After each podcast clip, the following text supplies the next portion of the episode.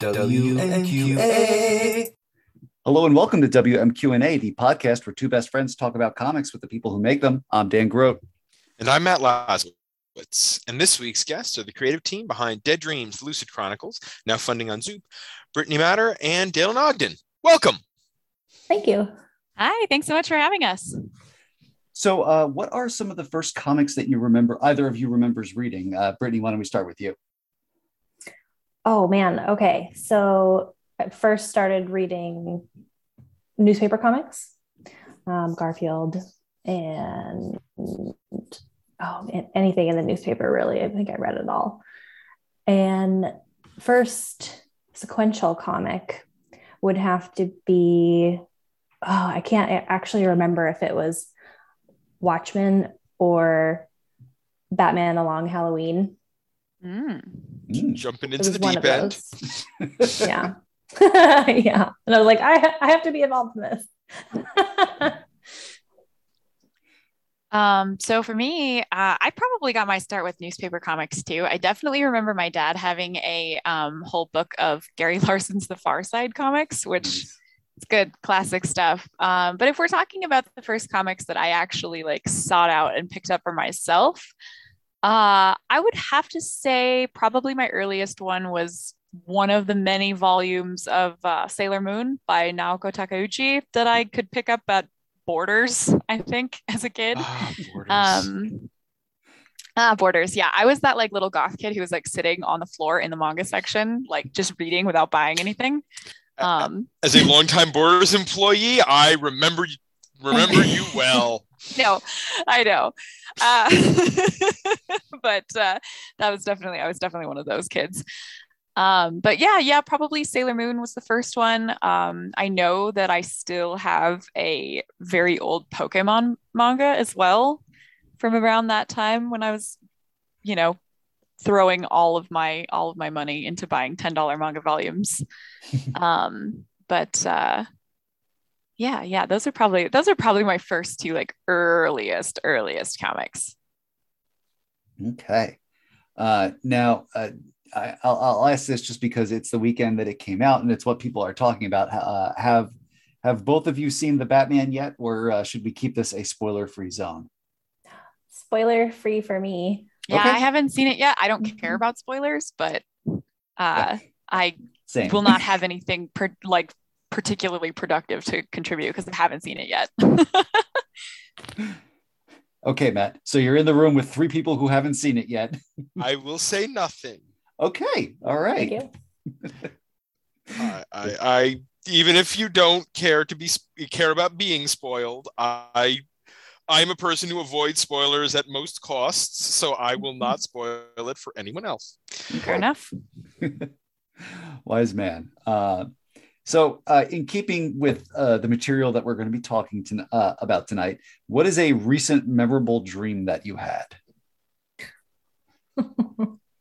uh, I'll go first. It's terrible.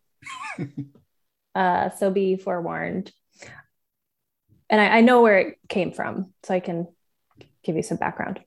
um, I dreamt that I had like a giant worm embedded in my foot, oh Okay. like the bottom, the bottom of my foot, and I had to get it out. Um, and getting it out was actually kind of easy. I just like pushed it out, but it it it took several times. Um, and earlier that day, in my waking life, um, my brother-in-law showed me that he's like cultivating worms uh, for his new garden beds Okay. Mm. All right. and and i think that it was such a sort of visceral experience seeing all these just this like you know container of mud and dirt and cardboard full of worms that it just like i think really stuck with me and then ended up in my dreams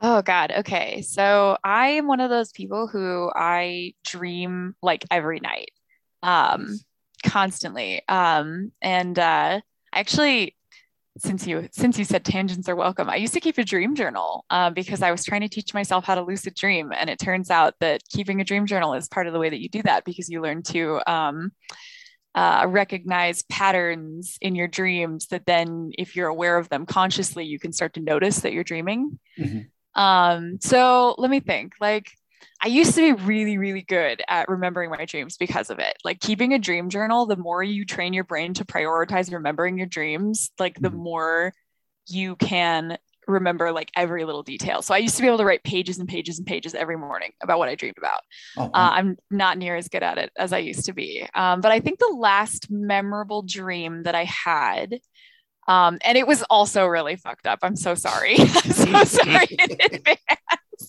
More, more fucked up than worm toe.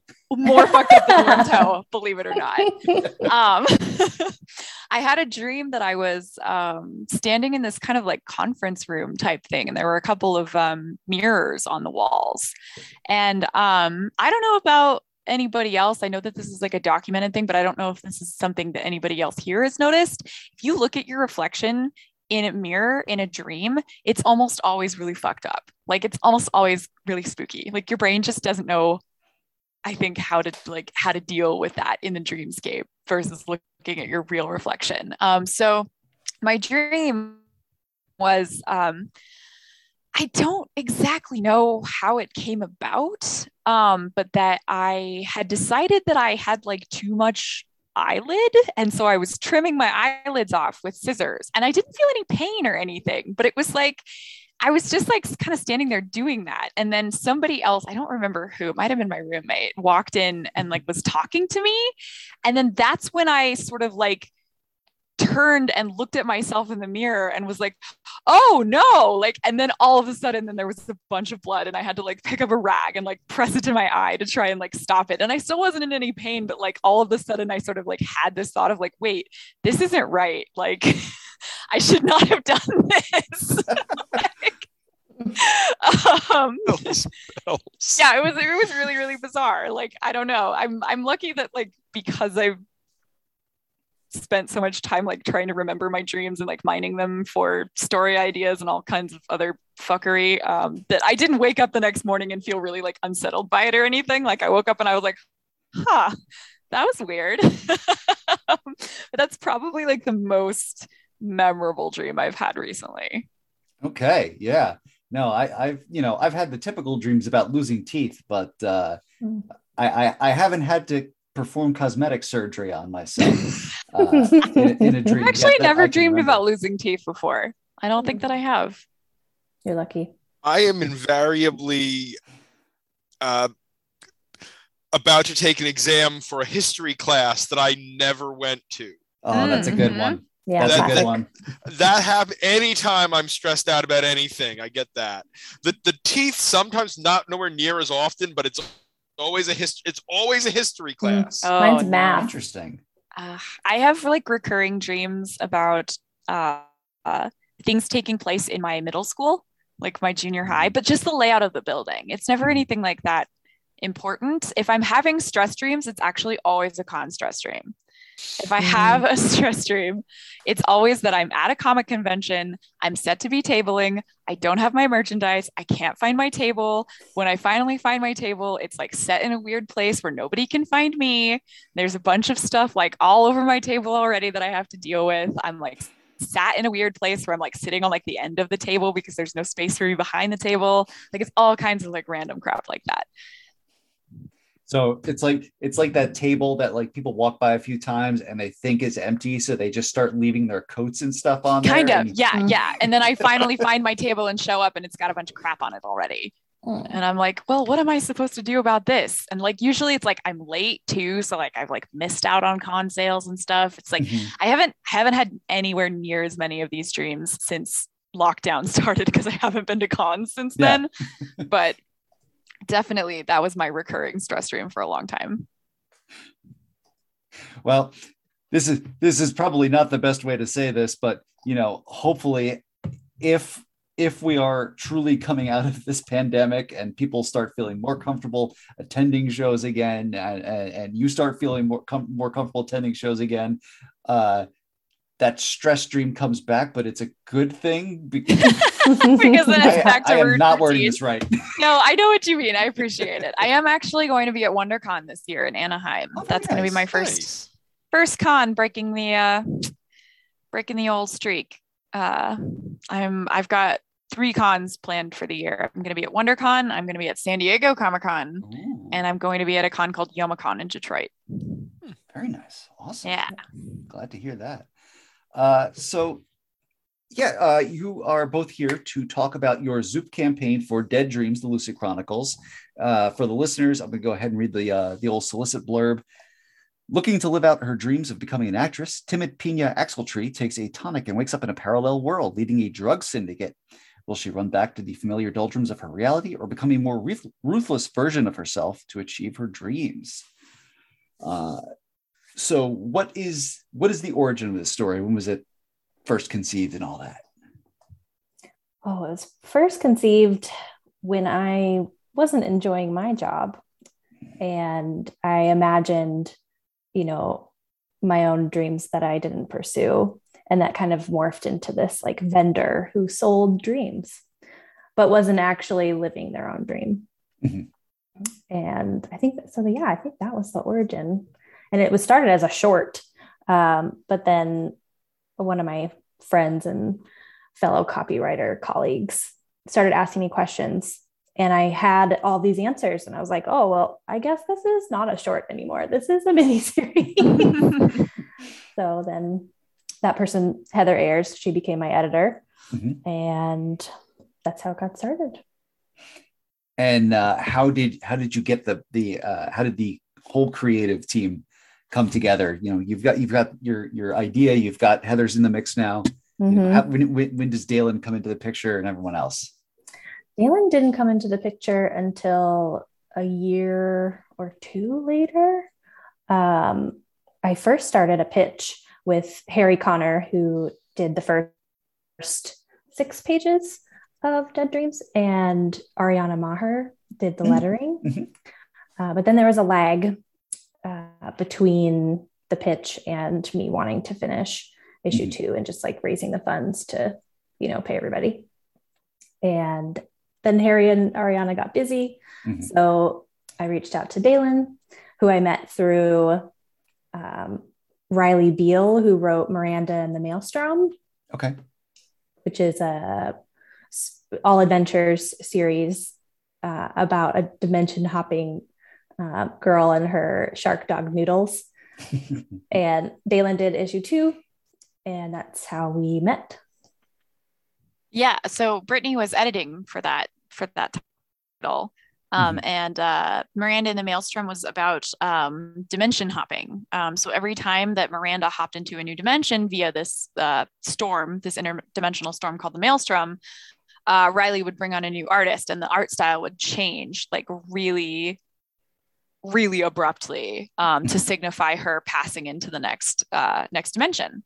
Um, so I was the artist on issue number two and uh, that was how that was how we got introduced.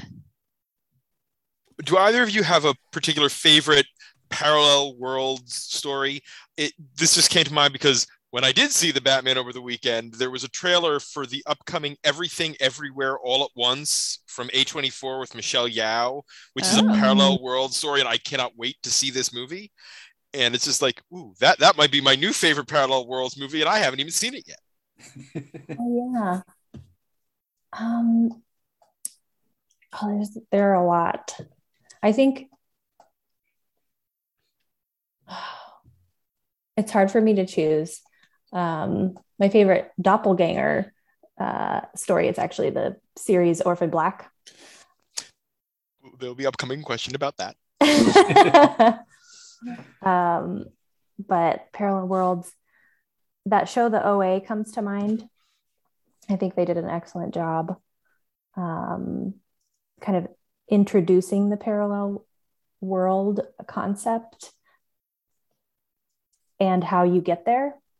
They, I, I- did you did you all see it? I have not seen it. My, I think my wife watched the OA. I, I'm I did aware not. of it. Mhm. Okay. Well, it's not. I don't. It might be a spoiler, but they. Is that okay? I'm not going to watch Spoil it. away. Okay. Well, It's how they fine. get there? How they get there is they, um, like I think it's like five or six people have to dance in coordination, Hmm. and it's a specific um, choreography. Mhm. It's very beautiful, and I highly recommend the show. So, are they going to multiple different worlds, or is it one? Because it, it, they now have this idea that you know. The, the Macarena moves you into one world. The electric slide moves you into another. no, it wasn't.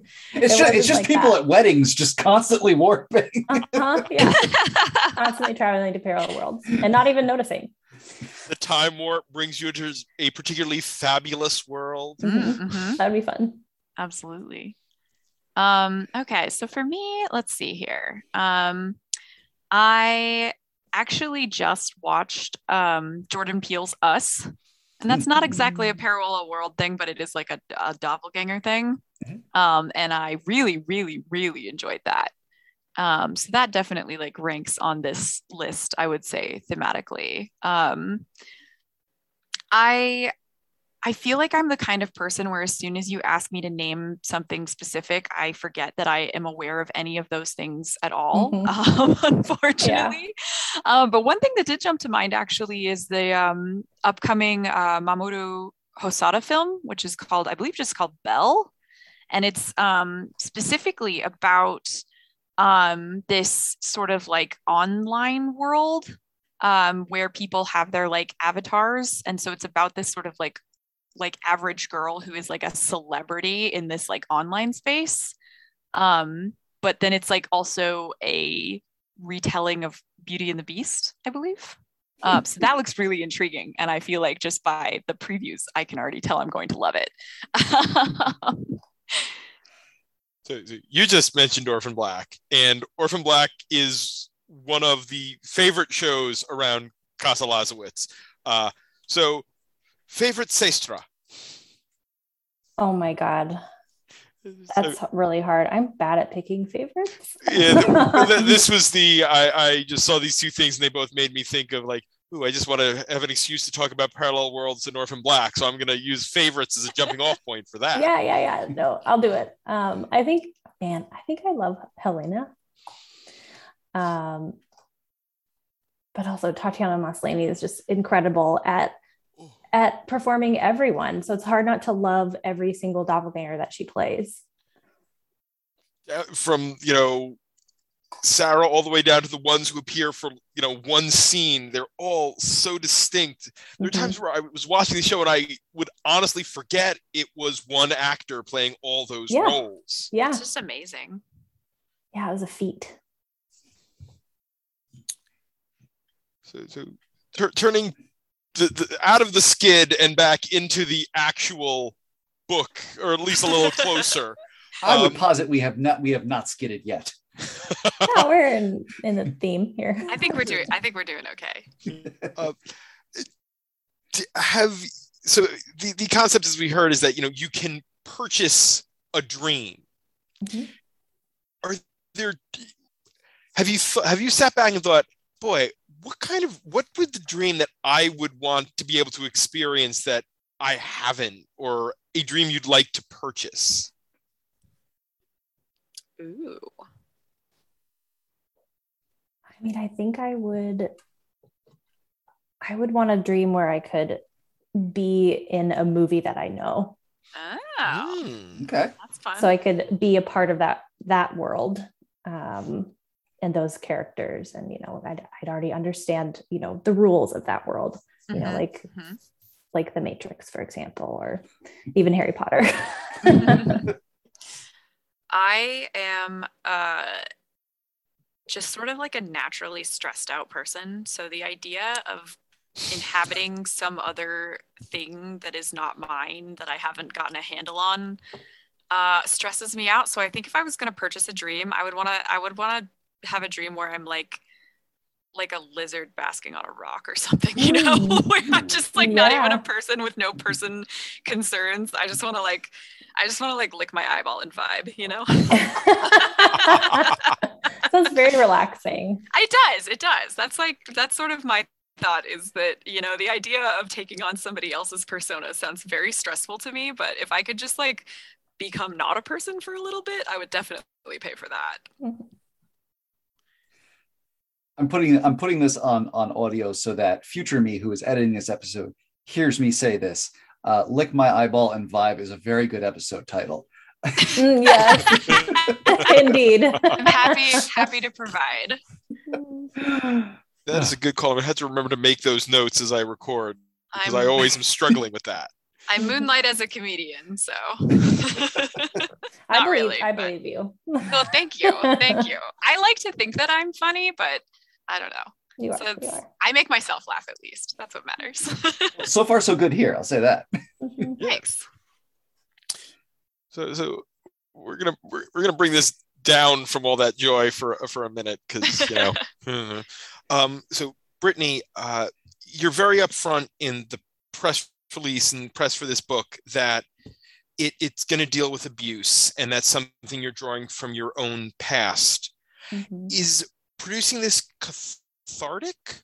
Or more something you've been processing for so long, you've pushed sort of beyond your own catharsis and it's something you feel a desire or need to deal with and put out there so others know they're not alone or maybe a little bit of both Yeah, definitely both. Um, I would say that in the beginning, when I started writing these characters in this story, it was definitely cathartic.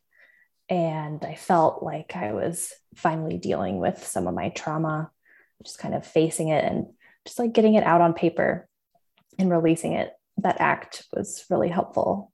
Um, and yeah, just kind of bringing attention to it to help other people and be like, you know, some of us have trauma and and there are healthy ways to deal with it. Um, and it could take a long time, but that's okay. There's there are support systems out there, which is really great. Like this. There's oh, go ahead. Oh, I was just gonna say, there's really nothing like making a comic about something. Like when you're dealing with emotions, there's really there's nothing quite like uh, getting it down on paper uh, in in that specific medium. Um, Dead Dreams obviously wasn't my wasn't my brainchild, wasn't my baby. I came on a little bit later, but I have also made comics about abuse, um, and there is something very uh, powerfully cathartic and uh, very uncomfortable about doing it, but um, also very worthwhile. Yeah. Yeah, I have to second that. It can be very uncomfortable, even bringing light to it, you know, on the campaign page or in the press release was hard for me to do. Oh yeah. Um, just unsure, I guess, of people's reactions. And um, so far, the reactions have been positive, which is nice. Good. I'm so glad. If they weren't, you would have to tell me, and then I could go beat them up for you. Thanks. I am. I'm past the point now where, like, you know, um, I I guess I don't know if you guys are, um, all that familiar with my other work. Um, I wouldn't expect you to be. I'm just a just a small guy in a large comics world. Um, but uh, just recently, I got done crowdfunding um, a book called Whiff Wolf Yes. Yep. um, Mhm. which is also about abuse. Um, and, you know, it's one of those things where um, you you feel very naked to explore these themes like publicly and to um, you know like craft a story that essentially sort of invites people into uh, what you've experienced in some ways even just like admitting that you've experienced it can be very uncomfortable and shameful um, and we are currently in like living in a in an internet culture that sort of takes everything in bad faith already Mhm. Yep. yeah. um but you know it's it's one of those things that event like e- eventually you do just sort of have to like steel yourself and think like okay like this is not going to resonate my story is not going to resonate with everybody because my story isn't everyone's story but this will touch the people that it needs to touch like those people will see it will engage with it will connect to it um, so if anybody takes you in bad faith brittany just like have them turn their location on and i'll go talk to them okay. I appreciate the support. So, so we've established Dalen, uh, comedian uh, of the pair, and also the muscle of, of Yes. the pair. Oh, absolutely. For Um, sure. I'm here to throw hands. Uh, Uh, ca- catch Dalen at WonderCon and outside. Uh, yes, absolutely. Oh my god, are you kidding me? Can you imagine if like you could just like like imagine like like Tinder but for a mortal enemy? Just like if you see this person, like attack them on sight. Just like just like get into it with them. Like it's like it's like Fight Club, but better. Yeah. because you can talk about it. It's like being a cat. yeah. Everything's yeah. your mortal enemy. Absolutely. That's how I'm trying to be. Claws out, right? If I can't be if I can't be a lizard on a rock licking my eyeball, the next best thing is a cat. And I'm here to pick fights with everyone and everything. Uh, I do like this app where you swipe right on the person you want to beat the crap out of. yes.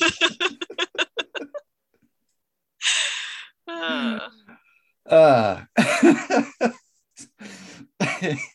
okay, here I am reading it so, uh, I'm sorry. There's there's no transition here. Uh, that's okay. 10 percent of the proceeds from this campaign goes to Kathy's Legacy Foundation. Mhm. Uh, how did this philanthropy arm of the campaign enter the enter the plan? I think I had had the idea a long time ago, and and I think it before we launched, um, maybe like a month and a half before, I remembered that that was something that I wanted to prioritize and kind of figure out. And so, I I honestly wasn't sure what foundation to donate to, mm-hmm. so I Google searched, you know, top foundations that help survivors of domestic violence. And Kathy's legacy was among the list of like top nine. And as I read about them, um, I found out that they they support mainly children and pets impacted by domestic violence. Um, but they also have created a law, uh, or at least helped establish a law in California to protect protect victims of domestic violence, um, which is pretty incredible that they they did that you know work on the ground and they were they became activists because they themselves lost their loved one Kathy Scarbarth who was who was murdered by her ex boyfriend. So Gosh. yeah, it's pretty intense. Um, but they've been doing this work for 10 years. And um, I think part of their motto was to inspire dreams. And I think that just really uh, hit home. Mhm. So, Very fitting for this campaign. mhm, yeah. No, it's, it's it's absolutely great that you're doing that. Um, so uh, I, I was curious. You know, obviously we arranged this uh, through Zoop. Uh, how did you end up? Uh, you know, how, how, hmm, did Dead Dreams end up? Uh, th- you know, getting crowdfunded, uh, going through Zoop. Yeah. I was kind of looking for maybe something else outside of Kickstarter. I'd been working with, with campaigns on Kickstarter for a while, and um, there was that whole uh, blockchain, Blockchain. announcement. Yeah, and I was like, maybe, maybe there's something else out there that I'm just not aware of. You know, besides like Indiegogo and GoFundMe, um, and then Zoop came up and uh, they opened up their submission. So I thought I'd try, and they offered to help with fulfillment and shipping and marketing. So that was something I hadn't seen before at Mm. Kickstarter, you know, where they have this like hands-on um, aspect, and so I couldn't really say no. Now, Zoop's definitely had some some good campaigns going, and then you know the the news just came out like last week. They're going to be doing the fulfillment for Jonathan Hickman's Substack uh, comics. So Oh, awesome. Right. yeah, yeah. No, they're they're they're definitely uh, having a moment, and I'm sure the whole Kickstarter thing is is. I mean, we saw what Iron Circus did last week. You know, they're they, the Mhm. people are people are looking for alternatives. Absolutely. Um, Yeah. I think that like especially something not to overlook about Zoop is just that like so many creatives are and I'm calling myself out when I say this too, like they're really scatterbrained. So like that Mhm. like extra help with marketing and uh like fulfillment and distribution and stuff, like I think that Zoop Star is going to rise very rapidly because Mhm. that is something you do not get with other crowdfunding sites. And uh, so I think for creators, that's going to be super, super appealing. Absolutely. So, uh, what is what is something in the process of making this book uh, that has surprised you about working with each other? I think it's just seeing how other people interpret, you know, my words on paper Mhm. and and how um, they add their own creative brain power to make new things together. The, the whole like collaborative process process, I think, Mhm. really did surprise me because I think this was actually the first comic that I made technically, not published. Obviously, it's trying to get it published. Um, Mhm. But the the other ones that I've made with other collaborators happened after this one started. So, yeah. Yeah, this one was very much sort of like your your first first baby. Yeah. Um, I had a I had a painting teacher who um, he would describe um, painting specifically because it was a painting class, um, but he Mhm. would describe it like making pancakes.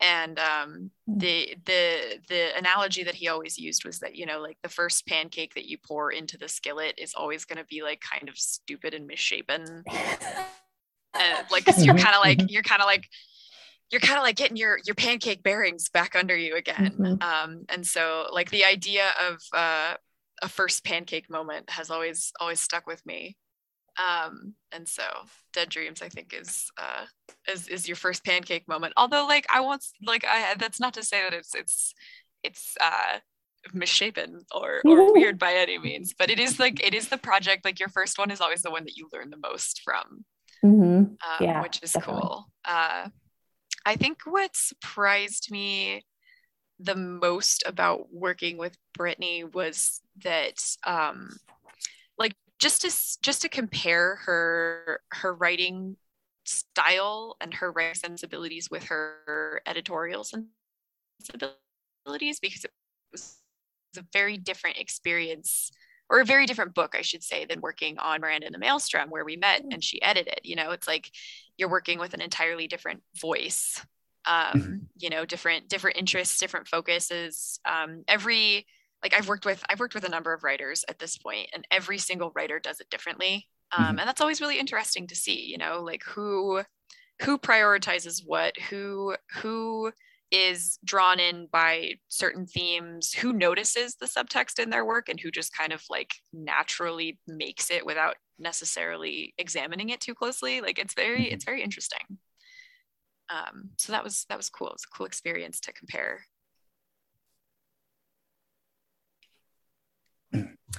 So, uh, among the the the other people involved in the making of this book, uh, you've got a variant cover from friend of the show, Liana Kangas. Uh, I do not have an associated question here, uh, just praise because Liana is an awesome human being, and more people should be paying her uh, to do to do stuff. Agree. Yeah, that's great. Yeah. yeah, Liana's fantastic. Uh, they released a, a TikTok of their uh, cover process today. Ooh. Uh, so Dead Dreams is now on TikTok. and it's pretty cool. Um, I, I like how I appreciate how you can pair music with, you know, whatever you're posting on TikTok. Um, but Mhm. it's nice to see music with Dead Dreams art. That was that was nice. Nice Yeah, thing that that's happened exciting. It's like a little promotional music video. right. And it's like, you know, I don't know, 15 seconds or something. I didn't even think about that, but that's super nice. Yeah. Mhm. do you do you enjoy the merch pl- planning for a campaign like the stuff that goes along with it like the the pins and the bookmarks and the what have you I do. Yeah. I don't know if you I don't know if you're asking me specifically. I love that shit. I, All I live for that. I think in another life I was definitely a product designer. Um it's there's something really, really satisfying about uh planning out a, a pin or a bookmark or you know whatever other sort of like little goodies you decide to include and you know taking that from a concept all the way to a finished product that looks like something you could carry in a store for instance like i love Mhm. i love making like backing cards for things i like uh you know thinking all the way through on that stuff so in that sense uh, crowdfunding stuff has been right up my alley because it gives me the chance to uh make up a bunch of cool stuff that i otherwise wouldn't have the chance to wouldn't have the chance to do except out of my own pocket Excellent. Yeah, And- I'm with I'm with Dalen. Um, I was actually really excited to work with Dalen on merch for this campaign. i love making merch I mean, the whole the whole reason we're doing this is for the enamel pin. I mean, let's be honest. yeah yeah i love enamel pins i'm i'm a pin fiend Uh, 60% of all crowdfunded comics exist just so crowd, uh, enamel pins can be made. honestly i you know like i would i would believe that if somebody came to me with that Yeah. with that factoid and really just like looked me in the eyes and tried to sell it to me i would be like i feel like i know enough about this that you're probably wrong but at the same time like emotionally it feels right it fe- feels like you're correct because everybody loves enamel pins Yeah. you really can't say you're supporting a comic until there's a small piece of it affixed to your book bag or denim jacket Mhm. it's true or corkboard or corkboard. That's right. Mm. yeah yeah And then how crazy is it that you have to put a disclaimer on your page saying don't make NFTs of our shit? It's uh it is.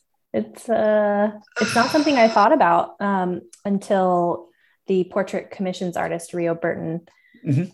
came on to the team and and mentioned it and how her her friends who do portrait commissions Mhm. experienced that already that Oh their portrait gosh. commissions were being turned into NFTs and I was like oh well then we need to just apply this to the whole campaign and just you know make sure it's very clear that this is not what we support and this is Yeah. not we don't want to see this art as that I'm super glad that you put the disclaimer on because um, actually somebody took the URL to the Whiff Wolf Kickstarter page and minted it. Like What? I know it was like I was like, this is like this whole book is like a love letter to like the earth. Like, can we maybe not like can we maybe not do something that runs like entirely antithetical to like the yeah like the themes of the book and my work? Like, come on. yeah But yeah, people just like they don't even they don't even ask for permission half the time. Yeah, this More than half the time. It's so icky. You know, for an industry that whose mortal enemy is right click save as, they sh- they sure do like to use that on other people. Wow. yeah. okay. I sure like to right click save as. Mm-hmm. Right click save as save to giant obnoxious server that destroys the universe.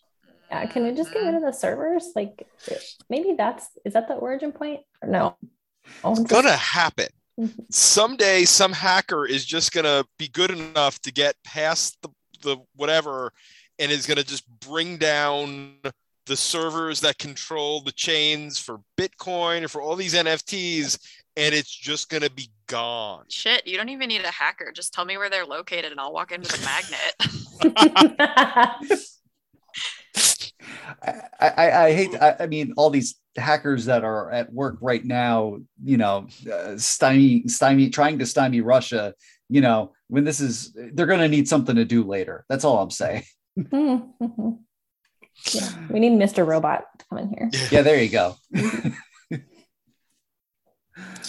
so, i- is there a a timetable or for Dead Dreams Part Two, or you're just trying to get past you know th- this part of the campaign right now? yeah, I, yeah yeah definitely trying to get number one funded uh, with you know it's the dream to continue the series so we'll see Uh, so, Brittany, this is is possibly the most basic AF question, but it's one I'm always curious about.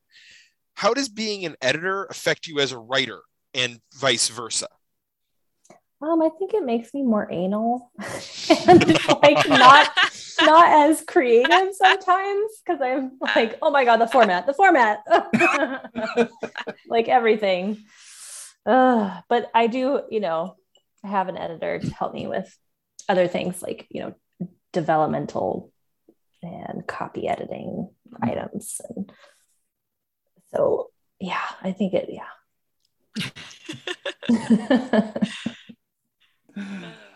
Along those same lines you know you you've written for for cbr and and for you know marvel.com and that stuff. Uh you know do you having that in your background do you feel better positioned to know how to get a comic site's attention uh, on your stuff. I mean, to be fair, we're all talking, so obviously you got ours, but yeah. Uh, you know, I think it was kind of actually trial and error um, getting attention from outlets like yourself um, working on other other people's mm-hmm. kickstarter books um, and just sending emails and writing other press releases and i had James B. Emmett um, write our press release. And so that was a big, like bringing James on was something I felt like was absolutely necessary because like I had been doing it, but I felt like I needed some professional advice mm. and maybe me doing it by myself was going to be just like too much on my plate. Um, so James has been amazing at at that. And also Zoop has been doing marketing and reaching out to outlets as well. And so that's been incredibly helpful. I'm probably like doing double duty here, having a mm-hmm. lot of marketing people, but I'm very appreciative and it allows us to talk to you guys. So that is true. Jordan does have our number. um, another another important editor brain question and, and yeah, yeah, yeah, Matt knows where I'm going. Mm-hmm. Where, where do you stand on the Oxford comma? Oh, I appreciate it. I use it. I'm also supposed to use it in most of my work, so I'm used to it. It's one for me. That's fair. Listen, I'm not trying to start a, a capital D discourse here. I, I, right, that's the difference between you and Will, the, yeah. the co-host of my other podcast, who is virulently anti-Oxford comma we have had mm-hmm. this argument on on the air. I think it's actually been trimmed out of the podcast, but it has happened. Yeah, that that, con- that con- that's content for me. this is my hole. It was made for me. oh god. Well, anyway, in this house we follow AP style. But anyway, mm-hmm. you know, you you do wear a lot of hats. You're a writer, you're an editor, you know, you're doing editorial consulting, uh, you've you know you've got your own Substack where you're interviewing creators. What what is the thing that people should know about you that has nothing to do with comics? I can can food. Um, very cool, useful, great. Yes, very useful in apocalypse and and just in general. Um, actually, I put it on my resume once that you know in an apocalypse I can I can can food. Um, yeah. Please hire me for your bunker. yeah. I mean, I also have a lot of cookbooks and that helps um, with canning and, and everything else, but I do mm-hmm. really enjoy cooking. That's great. Mm-hmm. Yeah. So uh, you actually mentioned this before, uh, which was nice, but I wanted, I did want to make sure that we got in some talk about Whiff Wolf, which uh, yeah. oh, your absolutely folklore graphic novella with uh, Jackson Lanzing and Collin Kelly. Yes. Uh, Matt, this is this is some right up your alley content. So I'm going to let you read this solicit blurb. An original folklore myth telling the story of Charity Bjorn's daughter, a young woman in 1860s Montana who spends her days in the woods with her closest friend, a local wolf she calls Silver Slash. Charity is on the precipice of marriage to the handsomest man in her small village, the mercurial but yet beloved Paul Skeld. But as her husband isolates her from Silver Slash, she begins to feel a call to the wilds, for it is there that her true destiny awaits. Whiff Wolf is the harrowing tale of a woman forcibly separated from that which makes her feel alive, a reinterpretation of the classic werewolf myth and the origin story of a new goddess. Ah, love that blurb. I didn't write that Mhm. blurb. I think uh, Jackson did, and I just love it every time I hear it. so, Very captivating. uh, how, how did you get involved with this project? um, so actually, um, fun fact about this project is that I am the originator of it. Oh, Um, rockin'. Okay. Yes, yeah. So I am a I am a writer as well as an artist. Um, but uh, I don't have any I don't have any professional uh, professionally built like published writing credits as of yet. Um, but uh, basically what happened um, was that I met uh, Jack Lanzing at WonderCon in 2016, I think. Um, it was the one year that it was at the LA Convention Center instead of uh, in Anaheim. Mhm. And um, basically, to make a uh, long story a little bit shorter, but not that much shorter, um, he introduced me to Collin in the hopes that we could work on a specific short comic that they had written together. And um, that short comic ended up falling through, but we still wanted to work together. Um, so I brought them the original piece of concept art of the Whiff Wolf, and then just sort of like, uh, I just sort of like, like like dumped all my weird emotional shit on them and was like, "Hey, can we make something out of this?" Because uh, you know, Dead Dreams is is Brittany's abuse story. Wolf Wolf is mine. Mhm. Um, and so it was. Whiff Wolf was born from a lot of. Uh, a lot of uh, sending each other pictures of wolves and also sitting down and having like really intense, like serious, uncomfortable conversations about uh, relationship abuse. Mhm. And um, yeah, yeah, it's just uh, it's a really special book. I'm super super excited to be uh, a part of it, and super excited to have uh, Jackson and Collin along for the ride with me because uh, they're they're two dear friends. That's great. So uh, this started out, uh, Wiffle started out as a Kickstarter. Were you surprised, A, when the campaign was fully funded in like a few hours, and B, when it got picked up by Vault for distribution? Yes, yes, and yes. um, I definitely um, like I.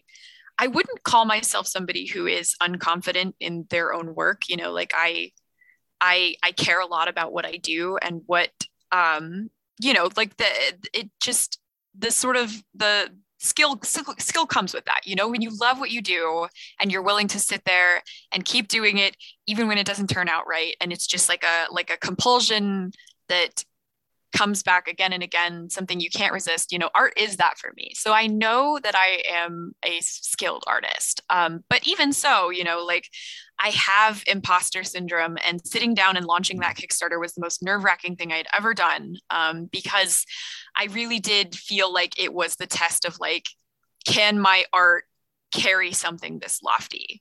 And to discover that it could was really really incredible. Like um Whiff Wolf went further than I could have possibly even conceived of. Um, and that's not a knock against, you know, like my skill or Jackson's skill or Collin's skill. You know, I knew we came together and made like a really great book, but to see that it resonated with people, um, even without having to like be in their hands yet, was just like, I, I can't even describe it. Like Whiff Wolf already, it's it's the book I'm currently still drawing right now. And it has been the whole thing has been such a formative experience for me, personally and professionally. That's great. Uh, how how far are you along on uh, on drawing? I'm currently coloring it. Oh, okay. Yeah, yeah. So um I have uh the next two weeks after this weekend, like off technically from my day job. Um, Mhm. And so I'm going to sit down and work on Whiff Wolf every single day for like as many hours a day as I possibly can. Um, so, you know, uh, luck, luck holding, I might be done with it by the end of the month. Um, these pages are super, super labor intensive Mhm. uh, compared to what I'm usually doing comics wise. Uh, every page gets a color pass and then also like a paint over pass where Oh, I'm sitting okay. there and like, yeah, yeah, this book is like uh, uh, very, very labor intensive. It's a huge labor of love. Um, but even so, like, you know, I feel like uh, it's, it's coming along. I'm really excited. That's great. Uh, I got an early look at it and it's just stunning. Thank you. No, thank you. I enjoyed it immensely. And, and my husband came up behind me while I was reading it. And he was like, Oh my God, what are you reading? that makes me feel really good. Thank you. That's the that's the that's the response I want to evoke in just about everyone um, Yeah. with this book. that's Yeah. my goal. Um, it worked. Thanks. Thanks. Now, who are who are some of the artists that you uh, you jam on personally? Me. Yeah. Uh, so um, I guess I hope Becky Cloonan doesn't listen to this podcast because she owns me. Like, Well, We've had her on the show. So fuck, fuck. yeah, Becky Cloonan. I think she probably knows this at this point because I'm definitely like that like awkward person like standing around the corner and like shyly like looking at her at cons. Uh, she's like my hero. I love her work so much. Um, she just does that like super satisfying good good goth shit that Mhm. Uh, is aspirational to me. Just in love with her work. Um, shout outs to um Helen Mask. Her work is just incredible. Um, I uh, really, really loved uh, Jamie McKelvie's work on The Wicked and the Divine. Um, if we're talking, if we're talking comics that like inform my personal senses, like that's definitely that definitely ranks among them. Uh, Emma Rios's work on Pretty Deadly. Um, that Mhm. specifically, I think, is something that people will see a lot of in Whiff Wolf if they know to look for it. Um, let me think. Who else? Who else just really like knocks my socks off? I mean, Fiona Staples. That one feels like sort of a sort of an obvious answer because her work is just so great. Mhm. Um, think uh, Mel Gillman. Their work is uh, really, really, really wonderful. Um, stylistically, it's really different than some of the other stuff that I mentioned here. Um, but they are a writer and an artist, and um, their their work is just like so incredibly thoughtful and uh, uh, evocative, Mhm. poignant. I think like I don't. It's just it's really beautiful. It it makes me feel things in my soul that are difficult to put into words. and that's the kind of feelings that I also want to inspire in other people. So So uh, we, we asked Brittany this question, but we'll ask you the same. Uh, what is the thing that we should know about you that has nothing to do with comics? Uh, I mean, I feel like this is something that everybody who follows me on social media knows now, but I have a pet python, so that's cool. You know what? That's a Okay, nice segue. this is a perfect segue into the into the next uh, question as we slide into the cool down here. Uh, Please. Dalen, you already started, so we will start with you. But we would love to know about your respective pets. Oh, yes, absolutely. Um, okay, so I have a I have a white-lipped python. Uh, his name is Dagger. Um, he's a good boy, certified.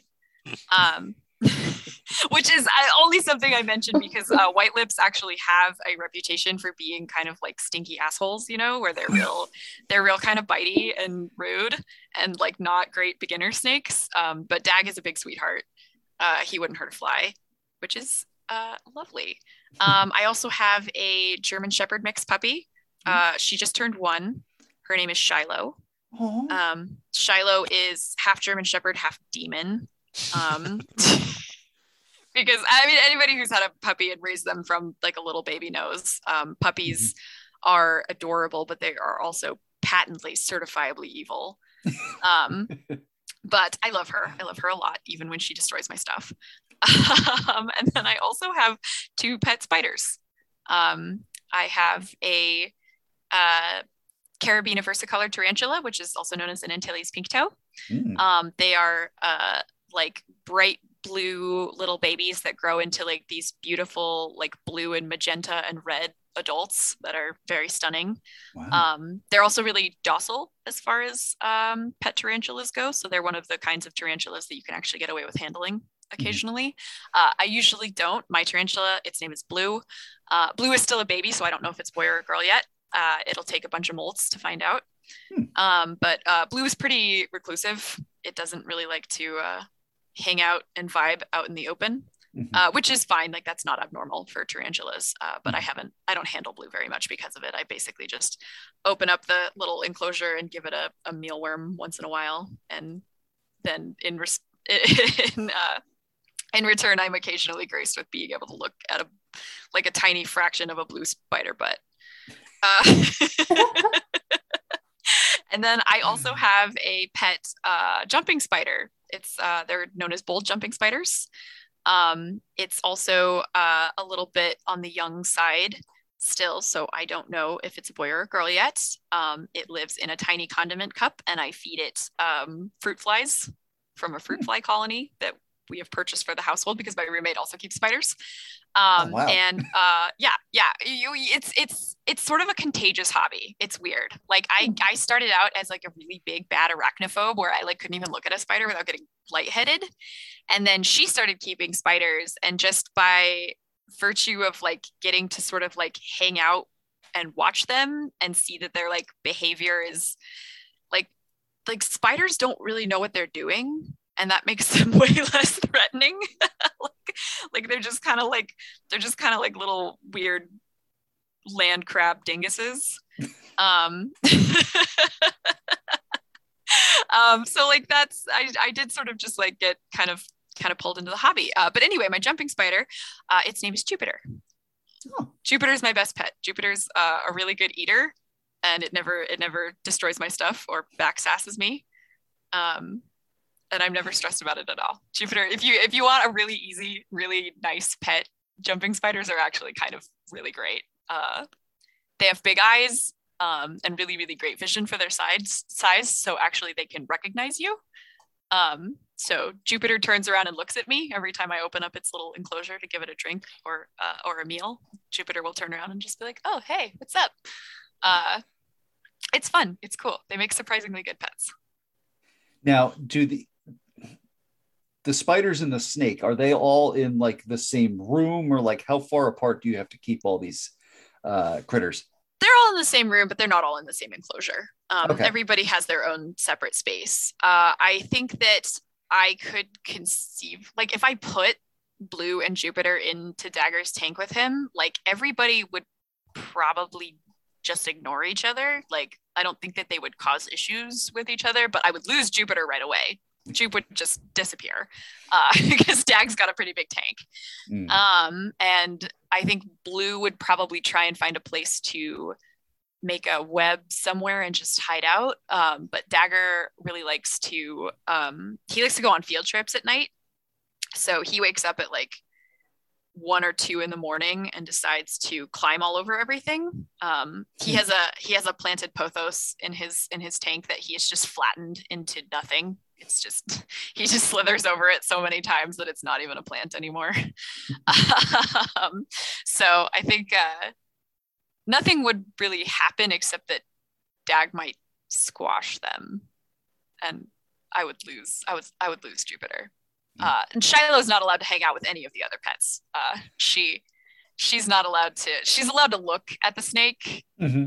um, but she's not allowed anywhere near the spiders. Uh, and they all get to leave each other alone for everyone's safety. Um, I also in the household we also have a cat, um, which is uh, he's I would say he's more my roommates. We we adopted him jointly uh, because he was a street cat who lived here before we moved in. Ah.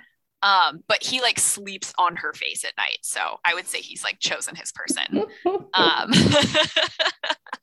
but uh, his name is Petey. He's a, like a ten pound little tuxedo cat um, and all he does is scream. we love him. Uh, Brittany, how about you? I don't have any pets, um, but I've sort of adopted some hummingbirds oh. via my hummingbird feeder outside. oh, cute. Neat. Uh, and I haven't seen them in a couple of weeks, and I'm getting really worried about them. Aww. But I think I think that they do eventually like fly south. Um, but oftentimes there are these Anna's hummingbirds that come come here in the Pacific Northwest and are pretty common. They'll hang around for most of the winter. Um, my mom has a horse that oh. I visit, cool. and he is giant. Um, he's a Percheron quarter horse, so he's massive. He's 18 Ooh. hands. If you know uh, horse sizing. Horse I do. measurements? I do know horse measurements. That's a big ass fucking horse. is yeah he is like out of this world um it makes you feel like no matter your height it just it makes you feel small and but also like not i'm not afraid of him he's he's a gentle giant and and that's his percheron side They're Honestly, for that I fun fact about me. This is another thing people don't really know about me. I used to work on a farm, and uh, my job was working with the horses.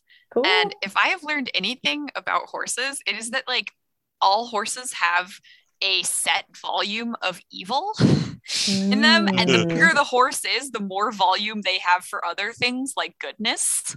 So the smaller the horse is, usually the more evil they are. i see Which- they have uh, issues yeah. oh, issues. yeah. Yeah. Yeah no i we had a bunch of miniature horses on the uh on the farm that i worked at. And i think i was the only person who never got bitten by one of them because one of them was a really big biter. Um meanwhile we also had a bunch of uh belgian draft horses which are also big big old heckin' chonkers uh and they were like the sweetest horses in the world. Yeah. That's funny. I also grew up around horses i didn't know that about you I love horses. I really do. Like I've never lived in a place where I could uh like have horses um or work with them for like extended periods of time, but I've taken lessons, I've worked with them for jobs. Like I they're they're beautiful and dumb and smart and good and evil and I just adore them. Like horses are so beautiful. Yeah, they are. They're gorgeous. They're like all muscle. Yeah, yeah.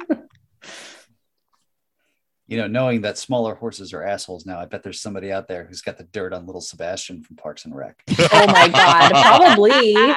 Oh, know, I hope so. who's to say because I, there's there's exceptions to every rule you know sometimes every once in a while you get a tiny horse who's just a total sweetheart and you don't have to you don't have to worry about it and then and i assume somewhere out there there exists a giant horse who's also a demon i don't know i've Mhm, never met mhm. one but like i'm sure it happens uh but yeah in my experience the miniature horses are the ones who are a little bit spicier Mhm. so, uh, what are either of you reading right now? Brittany, we'll start with you. Oh, I what am I reading?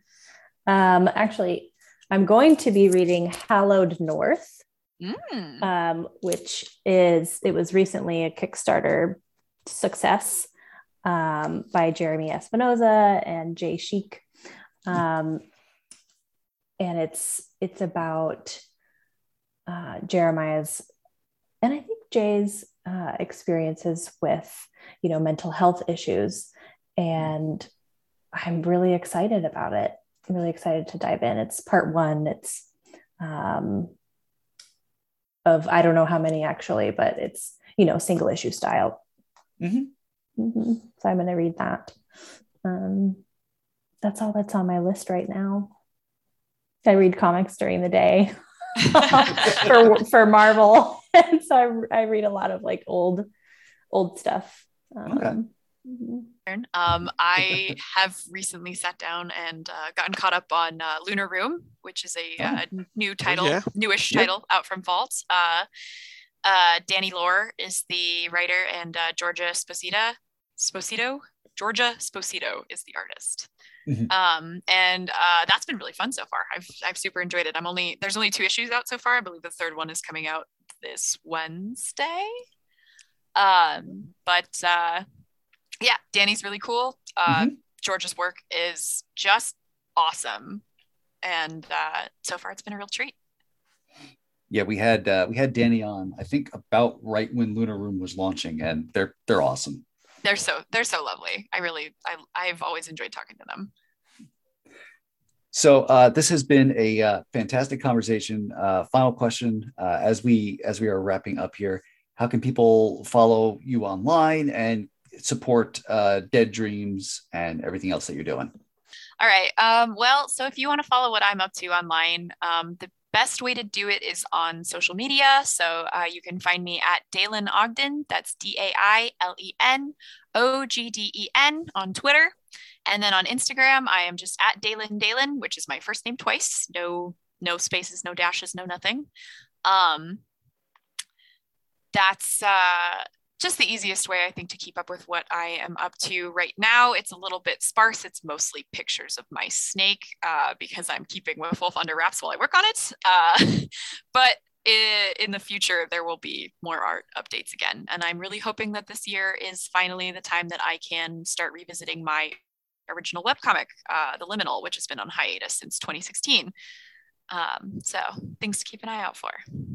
I'm looking forward to that. The Liminal. Thank you. I the Liminal was so so fun for me to do and put out and like I miss working on it so much. I miss the characters. I miss having that be like a world, like a sandbox that I'm playing in all the time.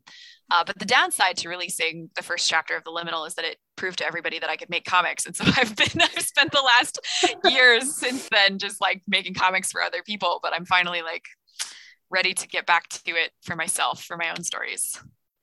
Well, I'm, yeah, I'm like I said, I'm looking forward to that. It's it's wonderful. Thanks. Um, yeah, I am online at Brittany Matter at both Twitter and Instagram. um, and the best way to support Dead Dreams and or find Dead Dreams is on Zoop, zoop.gg. Mm-hmm. And I think the, the longer is, you know, slash C slash Dead Dreams. but yeah, it's it's there. I imagine it's pretty easy to find on the front page. Yeah, yeah. It's is under, really great about like highlighting their their creators and making sure everything is easy to easy to find. Tell them about your newsletter too. Oh yeah, um, get people on it. Good job, I, I actually, I know Dailen's so good at promoting me, and I'm, I'm terrible at it. To be fair, I had like a fair bit of practice doing this for Wolf Wolf too. So like, I'm a oh. little bit like, I'm a little bit seasoned at this nice. point. nice. I'm grateful to you. Um, my newsletter, A Matter of Fiction, is typically weekly. Um, and I interview comic book creators about their process and to get to know, you know, their their books, whether they're crowdfunded books or coming out with IDW or something. Um, I don't have anything scheduled this week, which is crazy because um, I've been doing it since every week since like June of last year. Uh, but I figure I'm running a campaign and maybe it's okay that I don't have anything scheduled this week. You can has break. I can has break. Thank you. I need that. Per- I need that permission. Honestly, I put a lot of pressure on myself. Well, Brittany Dailen, thank you so much for coming on the show. Thank you guys so much for having us. Yeah, thank you. It was a blast. It's nice to talk to people. Thanks for laughing at all my jokes. You're welcome. That's it for this week's show. As a reminder, WMQ&A is part of Comics XF, where you can find this podcast along with our sister podcast, Battle of the Atom, Chris is on Infinite Earths, and Bat Chat with Matt and Will, co-hosted by Matt Lazorwitz and our bud Will Nevin. Uh, P.S. Matt and Will, sorry I made you read White Knight again. You can listen to WMQ&A on Apple Podcasts, Stitcher, SoundCloud, Amazon Music, Audible, and at comicsxf.com, where new episodes move Tuesday mornings. You can support WMQ&A at patreon.com slash WMQcomics, where a dollar donation gets you early access to episodes, shoutouts on the podcast, and a free comic in the mail from my collection. A $2 donation gets you a slot in the Comics XF staff picks. A $3 donation gets you access to our new bonus podcast, Our Son Pete, a deep dive into the appearances of British mutant super spy Pete Wisdom, and a $50 donation lets you advertise on the show. Big thanks to our patrons Charlie Davis from the Match Club podcast, Robert Secundus from ComicsXF.com, Karla Pacheco from Marvel's Spider Woman series, Kat Purcell from ComicsXF, Liz Large from ComicsXF, Will Nevin from ComicsXF, and Asimov Fangirl, aka the Loyalist Content Consumer. You can follow WMQ&A on Twitter at WMQComics, me at Daniel P. Grote, Matt Lazorwitz at MattLaz1013, and ComicsXF at ComicsXF. And until next week, remember, the ForceWorks character Sentry was apparently part of Combo Man. WMQA.